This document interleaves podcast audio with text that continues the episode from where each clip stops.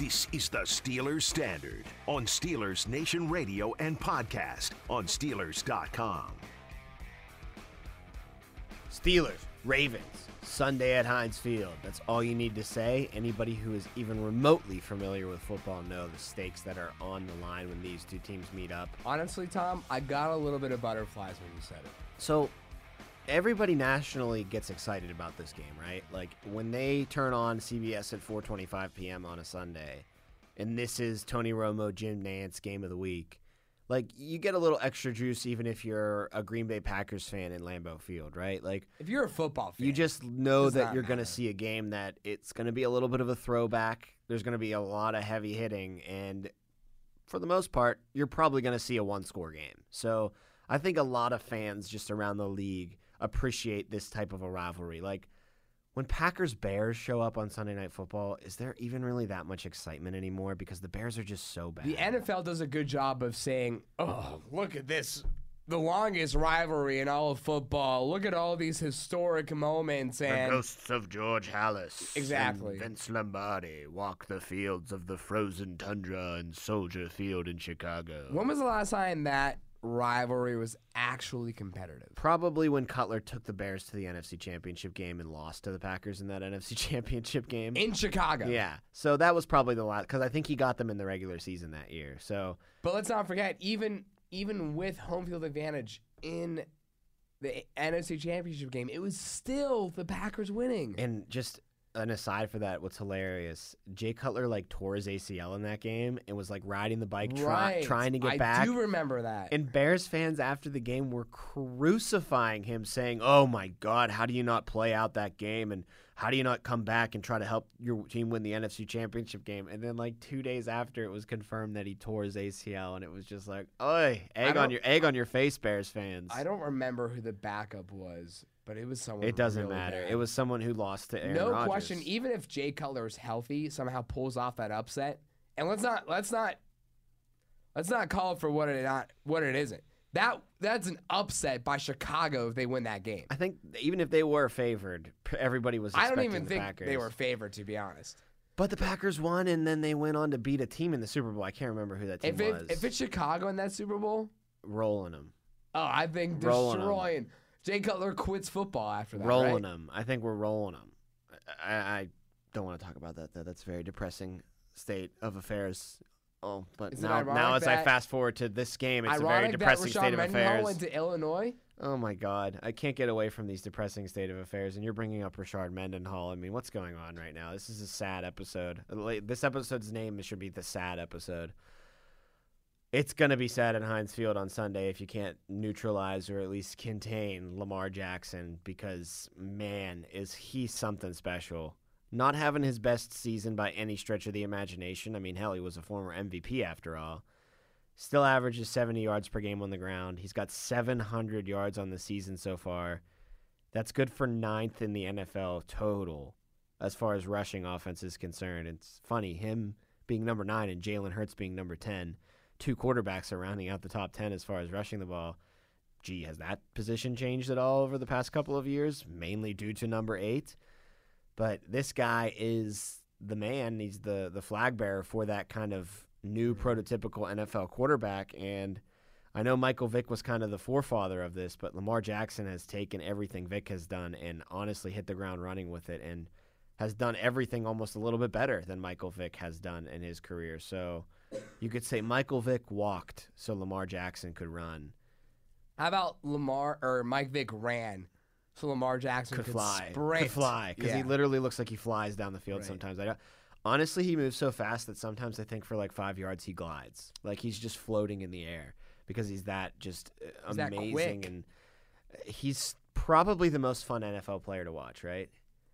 Yes. Because I think Derrick Henry's up there. his improvisational skills Right. though and like it literally looks like sometimes he's playing at lunchtime and recess just dodging raindrops back there trying to make anything happen and he, most of the time he ends up making something happen so And you know what else adds to it is the risk. oh right? yeah The, the, the holding fourth onto the down ball for three calls, seconds Right, exact. But the fourth down plays that they so lovingly go for, even though they have the best kicker in all of football, the entire league's history, the amount of times they go for it on fourth and short in opposing territory is because they have so much faith in him to get that extra yardage. No matter how they get it, they know he can get that extra yard. Baltimore on offense runs more plays than any team on average in the league 71.2 plays per game for the Ravens. They hold on to the ball more than any team in the NFL. They have the best time of possession in the league. They've only averaged 14 points per game over their last three games, though. I have seen that. What's the remedy for that? How about a defense that's given up 41 points in each of its last two games? That might uh, The cure, first that time might that, cure your that- ails. the first time that franchise has done that since 1989, I believe. that might cure a little uh, scoring woes that the Ravens have been running into, maybe, perhaps. What what just on the spectrum, Tom, really quickly, what do you expect what what was more realistic? Toward the 14 end or toward the 40 end? Well, I, and you'll find out in our Fireside Friday episode that you'll Mm. hear uh, later. When I pick this game, I'm, I'm kind of leaning towards like 24 27. Not that's the score. I mean, total points for the Ravens in this game, around that kind of range. So that's I, about halfway. I expect the Steelers defense to not give up 40 points again. I mean, You would hope so. that would be really, you never really expect bad. them to give up 40 points ever, ever. Ever. And then to do it twice in a row. One of them being in an AFC North game. I mean, that's really bad. You cannot do that in an AFC North opponent's house. You can't No. just lay an egg like that. These games mean extra because yeah, they're the division fact games. that, excuse me, that second 40 point uh, disaster by the defense was partnered with only 10 points by the offense. Yeah. Seven of which came in absolute garbage time. so one thing I could see them doing to help try to stop Lamar Jackson is blitzing more. And that's something that the Steelers You don't say. the Steelers haven't done that at all this year, but you look at the Miami Dolphins and what they were able to do successfully against them. They were blitzing six guys, maybe sometimes as much as seven guys and it was stymieing Lamar Jackson a little bit. Um, you, look at what the Browns did. I, I know the Browns lost the game, but folks, they give up 16 points and turned Lamar Jackson over four times. The defense had nothing to do with that loss.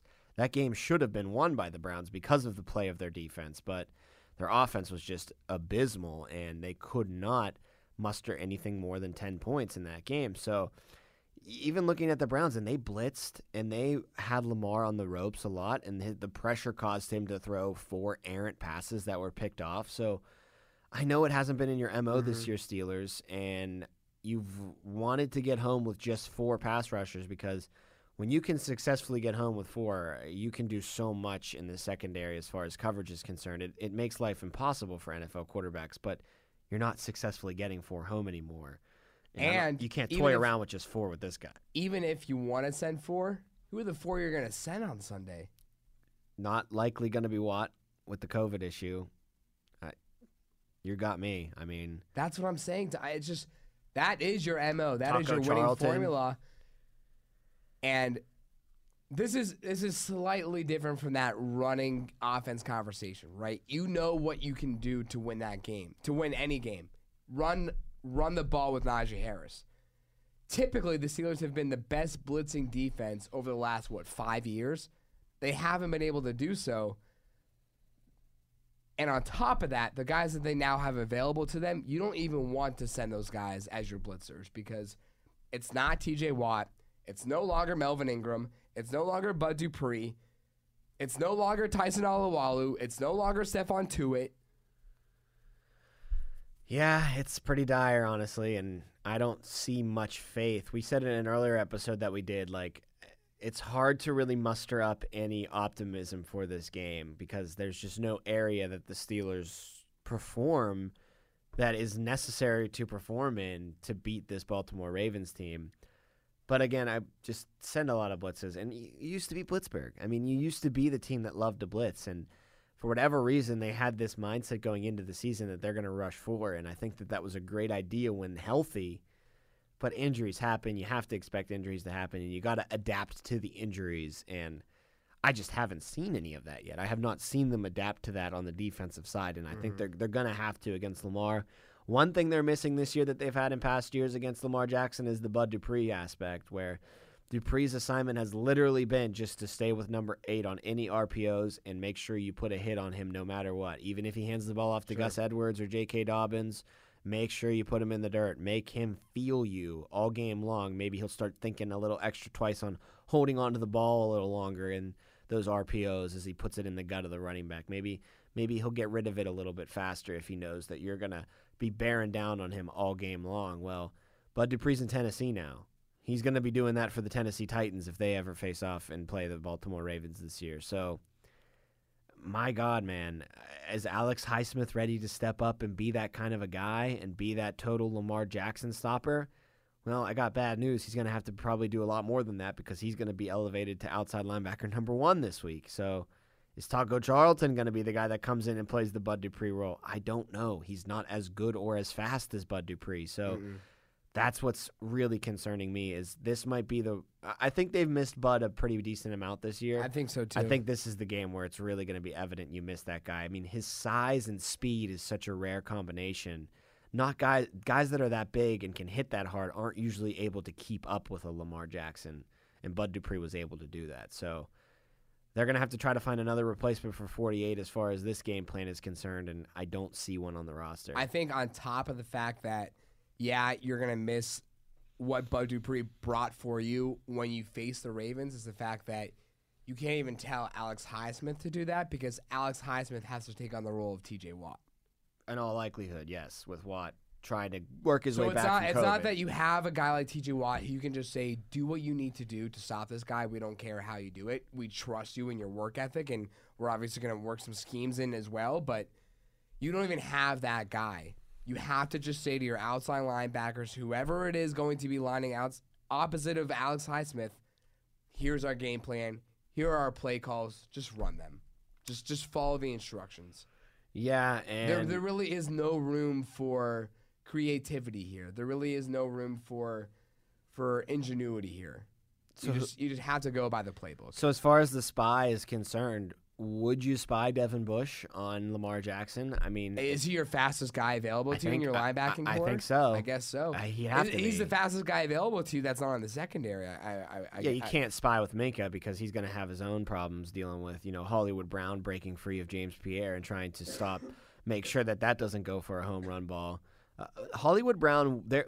Mark my words, Steelers fans. I don't know if he'll catch it, and I don't know if he'll be wide open for it there will be a ball thrown at least 40 to 50 yards down the field to Hollywood Brown at one point in this football game. They love to take a shot with him, and although it's not successful all the time, just there will be a hold your breath moment where Lamar's back there and he airs it out long. I, I promise you that. So it's not like Minkah can be coming up into the box and helping out with the spy because he's got to make sure that he's on his P's and Q's so that doesn't happen. So the what, top what doesn't get do? taken you're off. Gonna, you're going to trust James Pierre after last week to cover him one on one? Do you put in like a Miles Killebrew or a Karl Joseph into like a kind of hybrid linebacker safety kind of position? A lot of teams, when they play the Ravens, have put extra DBs on the field like that to try to match the speed that they have.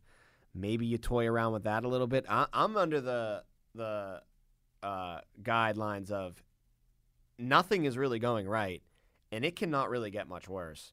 So why not? Why not, why not try, try, something different? Something, something. Because what's it going to do? It's going to fail miserably.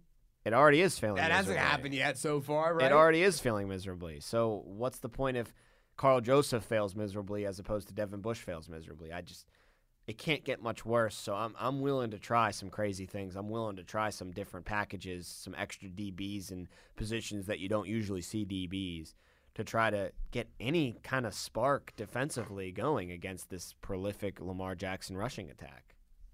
I'm right there with you, Tom.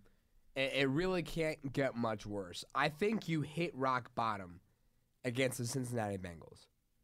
You can't hit rock bottom twice. If you're already, if especially like right after you've hit it, you can climb back up a little bit, kind of like with the offensive line. You saw them hit rock bottom against the Bengals and the Raiders and you saw them make some progress. Packers, starting with the Packers, they beat up on the Broncos. Absolutely, and then the Browns, and then they hit rock bottom again. But you can't hit rock bottom back to back weeks. You're already down there, so you might as well just start trying to climb up with some type of of of of different, uh, just a, a, any kind of different look right? Yeah, once you're in exactly. rock bottom, you. there's no lower to go. Thank you. Little SpongeBob for you there. Rock bottom. Great, Great episode. episode. One of the best episodes ever made. Uh, but anyway, I don't know how you spy Lamar. I, I don't know how you stop him. But there's one more weapon we got to talk about that worries you. And if you're taking Devin Bush and spying him on Lamar, then are you putting Joe Schobert on Mark Andrews? What do you do about that guy? Because that's their best weapon in the passing game. I think him and Hollywood Brown are almost simpatico as far as their stats are concerned. Tied for receptions. Hollywood Brown a little more targets, couple more yards, one more touchdown, but they're basically 1A, 1B. And I worry more in this game for the Steelers about Mark Andrews. And that sounds stupid because, my God, have they been being beat by wide receivers Sure. because of the secondary's problems and the injuries in the secondary lately? But there's no one who can cover tight ends of this caliber. I mean, they played Darren Waller earlier in the year, and I think they did a pretty decent job at stopping him. But However, I mean, does Devin Bush take? Does Minkah come up a lot more and try to take 89 out of things? I I don't know how you stop that guy. He's the guy that I worry about. And if I was a fantasy football geek, daily fantasy sports, or if you have him in your lineup, I think you got a chance to have a big week out of Mark Andrews. absolutely. And let's not forget. You could say that every week too. Let's though. I not mean, forget what happened when the Steelers went up against Darren Waller. Was the guy named now? This name is so eh, has made some headlines, not so great, but Henry Ruggs wide open because Minkah Fitzpatrick was nowhere Dealing near him. Exactly. So does that mean if, if you put Minkah on Mark Andrews because Hollywood he's a legit, Brown, see ya wide open. wide open? You need Joe Haden back in this game desperately, desperately, and just don't know if you're going to be able to get him back. That that is an injury that has really, really hurt the Steelers in the past. Caused some weeks. problems. Yeah, the the secondary is too thin to have people bump up and take on bigger roles. It's honestly a good secondary if everybody can play the roles that are designated and designed for them. But the second someone goes out and someone has to step into a more advanced role, I think it goes to hell in a handbasket real fast. And I think you've seen that, especially out of James Pierre when he had to step up and play outside corner for the entire game against the Bengals. Tee Higgins was just having a field day all day long. It was T- probably Tee Higgins' best day on, on the year. I, I haven't looked at his game log on, on the 2021 year, but wouldn't shock me.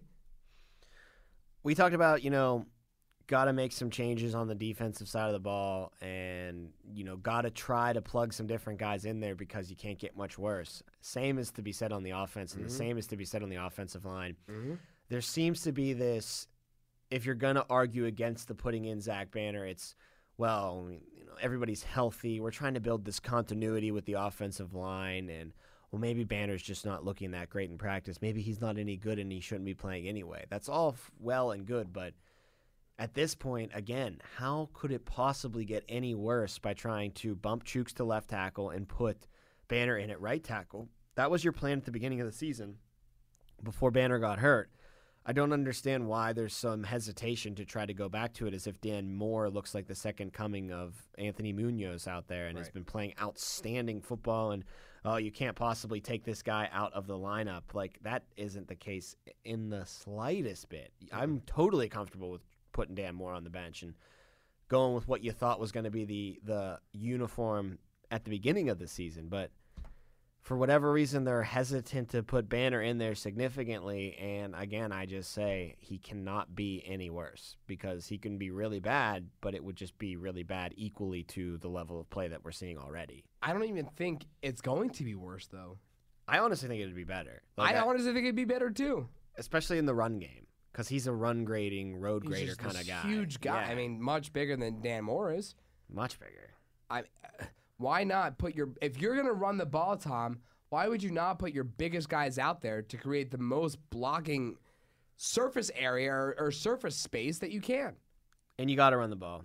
I don't care Uh, that they're the number 2 uh, Tom, you're gonna you're gonna bark up this tree again. you can't you can't avoid any other game plan or you can't do uh, a pass heavy game plan and expect to win just based on your personnel on the offensive side of the ball. I mean, yeah, it makes sense. And if I was coaching a team that had a younger quarterback and some receivers that were actually catching the football and not talking off the field and causing distractions off the field, then I would probably pass the ball 70%, 75% in this football game because they can't stop it.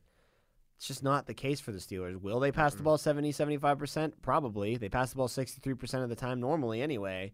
So I'm sure that that's the game plan that Canada is devising right now is a pass heavy one, but that's a mistake. Even though that the Ravens can stop the run better than most in the NFL, I I would just keep running the football and keep trying to run the football because what else can you possibly do on your own side of the ball that's going to be successful? I mean, you're not going to have the ability to pass all over the field when the Ravens aren't going to respect your pass and honestly aren't going to respect your run at all either.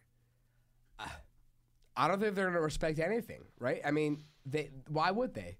The the passing game is just not good enough, and the running game is so neglected by this own team that there's no reason for them to expect the Steelers. It's not going to be where the Steelers are saying, well, and I'm I'm borrowing this from from Tim Benz, who who loves to use this about when talking about this team, the, the Pittsburgh Steelers, saying, well, we think they're going to do this and, and and and because of that we're going to do this. And they and we know that they know that we know that they're going to do this or want to do that while we do this.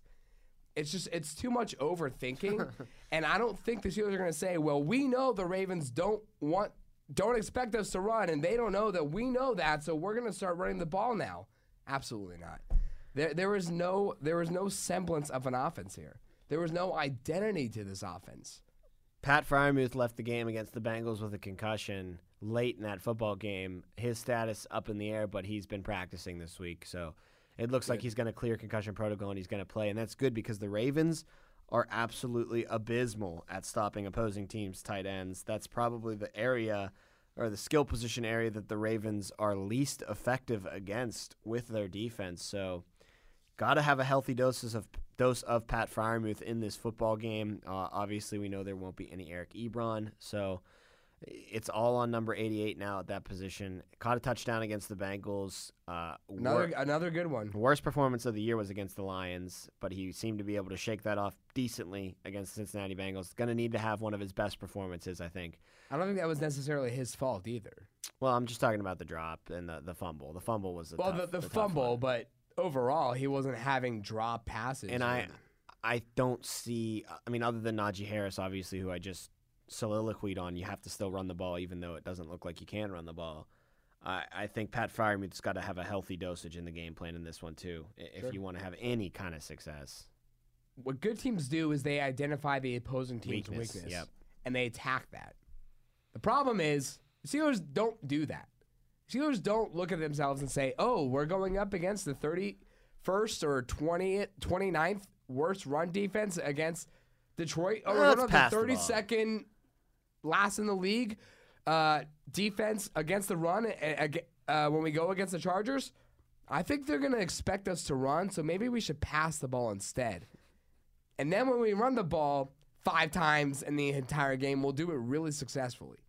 So, yes, the, the formula is there, Tom. If you if you want to to penetrate this Baltimore defense, if you want to move the ball down the field, you want to pass the ball anyways, right? Let's let's let's not get it twisted here.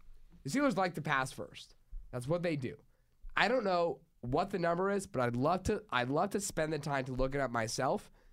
The amount of times on any drive, no matter where it is, in the middle of the game, opening drive in the first half, opening drive in the second half, first down. The amount of times they've gone with the pass versus the run. I'd love to know those. I'd, I'd love to know those splits. They're a pass first team. Pass it to, pass it to Pat Freiermuth. Yeah, if you're gonna pass the ball a lot, which I absolutely despise, at least throw it to the right people. Throw it to Freiermuth.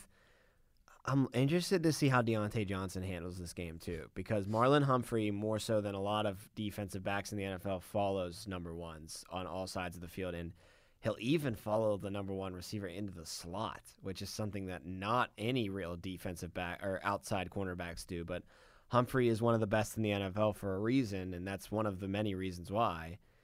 And I'm interested to see because I, I guarantee you they're going to look at film and they're going to say, all right, Humphrey, eight, 18's your guy. That's Well, the number one receiver. I was going to ask you, do you think they assign him to 18 or 11? I think it'd be a godsend for the Steelers if they assigned him to 11 and just took 11 out of the game because Well, then there you go. There Then was no Anthony Averett's gotta Peters take opposite Johnson. Marlon Humphrey. So if 18 is going to be guarded, Chase Claypool, you got to step up. Yeah, Anthony Averett will most likely be on Chase Claypool. He's got two interceptions on the year. He's the guy that slid into that Marcus Peters role. but I don't have confidence in number 11 being able to step up against a lesser. I'm glad right you, that I was gonna go. I was gonna say that if you didn't. Very disappointing so far this year from Chase Claypool. The sophomore season after his 12 touchdown performance his rookie year has been really, really forgettable and downright embarrassing at times because of the things he said off the field and some of the penalty. He's the most penalized Pittsburgh Steeler. He's a wide receiver. I think he's the most penalized receiver in the league. Probably. If he's the most penalized on a single football team, I'd imagine he's the most penalized at that position in the league. But And mean, last year, Tom, how are you getting more penalties than linemen who hold? Like, how is that possible? Tom- False starts. How are you doing that? last year, what was a huge asset to his game was his ability to draw penalties. Right? He Pass able to- interferences. Exactly. He was able to go down the field and get yardage, but not catch the ball. But The old Joe to- Flacco. Exactly. He he was so good at doing that. Where did that go? Well, not only that, he was really good at Notre Dame at combat catches too. I Mhm. mean, his size was like he was a tight end, but he had the speed of a wide receiver. He created so many mismatches in now, college. now this year at least, you get one combat catch to every five. Every five he drops. Every five he does. You actually saw that in the Ravens game where he dropped the first one, then he came back on the, The well, Bengals the game, yeah. The Bengals game, sorry. The first one he ran the wrong route and it got picked off. Got picked off. The second one, he it's the same exact play. He runs the right route, turns, and makes the combat catch on the back shoulder, but then he turns around later in the game and he drops a couple more passes. So it's such an up and down kind of performance from Claypool. The guy, what's extra frustrating to me about him is all the talent in the world. The skill set checks the box for an all pro size, speed, skill, hands. Should be great but you wonder if his focus is there and i think it's fair to actually bring that up now because i mean he, he said they should play music in practice. That's Buddy, do you know what team you play for? that's indicative of not focusing at all, all. so I, I think it's fair to question the focus in chase claypool and the want to in chase claypool to get to that kind of a level. I think you see a lot of want to out of Diontae johnson. Mm-hmm. dude led the league in drops last year. Now he's one of the most sure-handed receivers in all of football. Other because he went to the lab and worked. Other than his comments about the actual game, have you heard anything Diontae Johnson related off the field distraction? No, only time I hear Diontae Johnson talk is when they make him talk in post game press conferences. Like I- don't even see hear from During him the during the week. week really at No. all ever because and of course reporters aren't allowed in the locker room like they used to, so that's why you don't hear from these players as much as they usually do. But no, this dude's a guy that strikes me as I'm gonna play football. I'm a football player, and I just don't know if Chase Claypool puts football first in his life. I wonder if he puts the lifestyle first. And You gotta that's- wonder, too, That's, that's upsetting. With Juju sidelined for the entire year, do you think? And I and I hate to disparage either of these guys too harshly, but with Juju not being able to play football, where does football rank in his priority day to day? I don't know, but the thing I, I've said, I said this about Juju, I think last night on Countdown to Kickoff too, is at least he's been there and done that. Like at least with his antics, he played hard every single Sunday. Do you remember Juju dropping a ball much? No. Always fights for extra yardage, right? Every single Sunday. Sure. If he's gonna lay a block, he's gonna lay a block. You know, he's not gonna shy away from blocking for his running game. And he had an 1,000 yard season and went to a Pro Bowl his rookie year. And then did it again the next year. So like Juju's been there, done that in this league, and even with all the antics off the field that really, really annoyed me, I knew on Sundays if you threw the ball to him on third and five, he was going to catch it and probably move the sticks. It's 50-50 when you throw the ball up to Chase Claypool right now. Who knows? it even 50-50? it might even get picked off as we saw against the Cincinnati Bengals. So that's where I think I get a little more extra frustrated at Chase than I do Juju because at least, and I can't believe I'm saying that, but at least with Juju, there was some tangible on the field production that he brought to the table. Granted, it had taken a drop off in the past couple years, but still, like I said, I knew he wasn't going to drop a ball. And honestly, I feel comfortable saying he probably wouldn't be trash talking Bengals receivers when they were down by 30 points. I mean, he's done it. right? Juju? Well, not not to the the Bengals. I don't know if he's ever gotten blown out by that much in his career as a Steeler so far. Uh, you don't remember the wild card game against the Browns? okay, well that one obviously is. When he was doing his little TikTok dance while they were lining up, and oh, that's right. I forgot about that. I take back everything I said about Juju. He's a scumbag. he's not a No, I'm just scumbag, kidding. but he's. That's why I brought his name up, Thomas, because with him not even being able to play, We saw the distractions last year when he was playing. Do you think it's it's we we talked about a lot in the offseason and during the 2020 regular season the the influence he has over Claypool, right? The influence he has over that wide Good receiver point. room because he's the oldest one in The it. veteran. Without him playing football, I can't imagine he's spending much time thinking about the game in meetings. Whenever he's spending time with Chase Claypool, I have to imagine it's unfootball related, non-football related time spent together. Well, Chase Claypool, to kind of put a bow on it, better wake up in this game because I think 18 is going to have a lot of trouble getting open. So it's your show, Claypool. You have the, the you have the better matchup. Time to go out there and perform because the Steelers desperately need to get this win, and you desperately need to be a part of it if the offense is going to have any kind of success. That'll do it for this episode of the Steelers Standard. Always grateful for you guys giving us a listen. For Jacob Recht, I'm Tom Opferman, and we'll talk to you next time.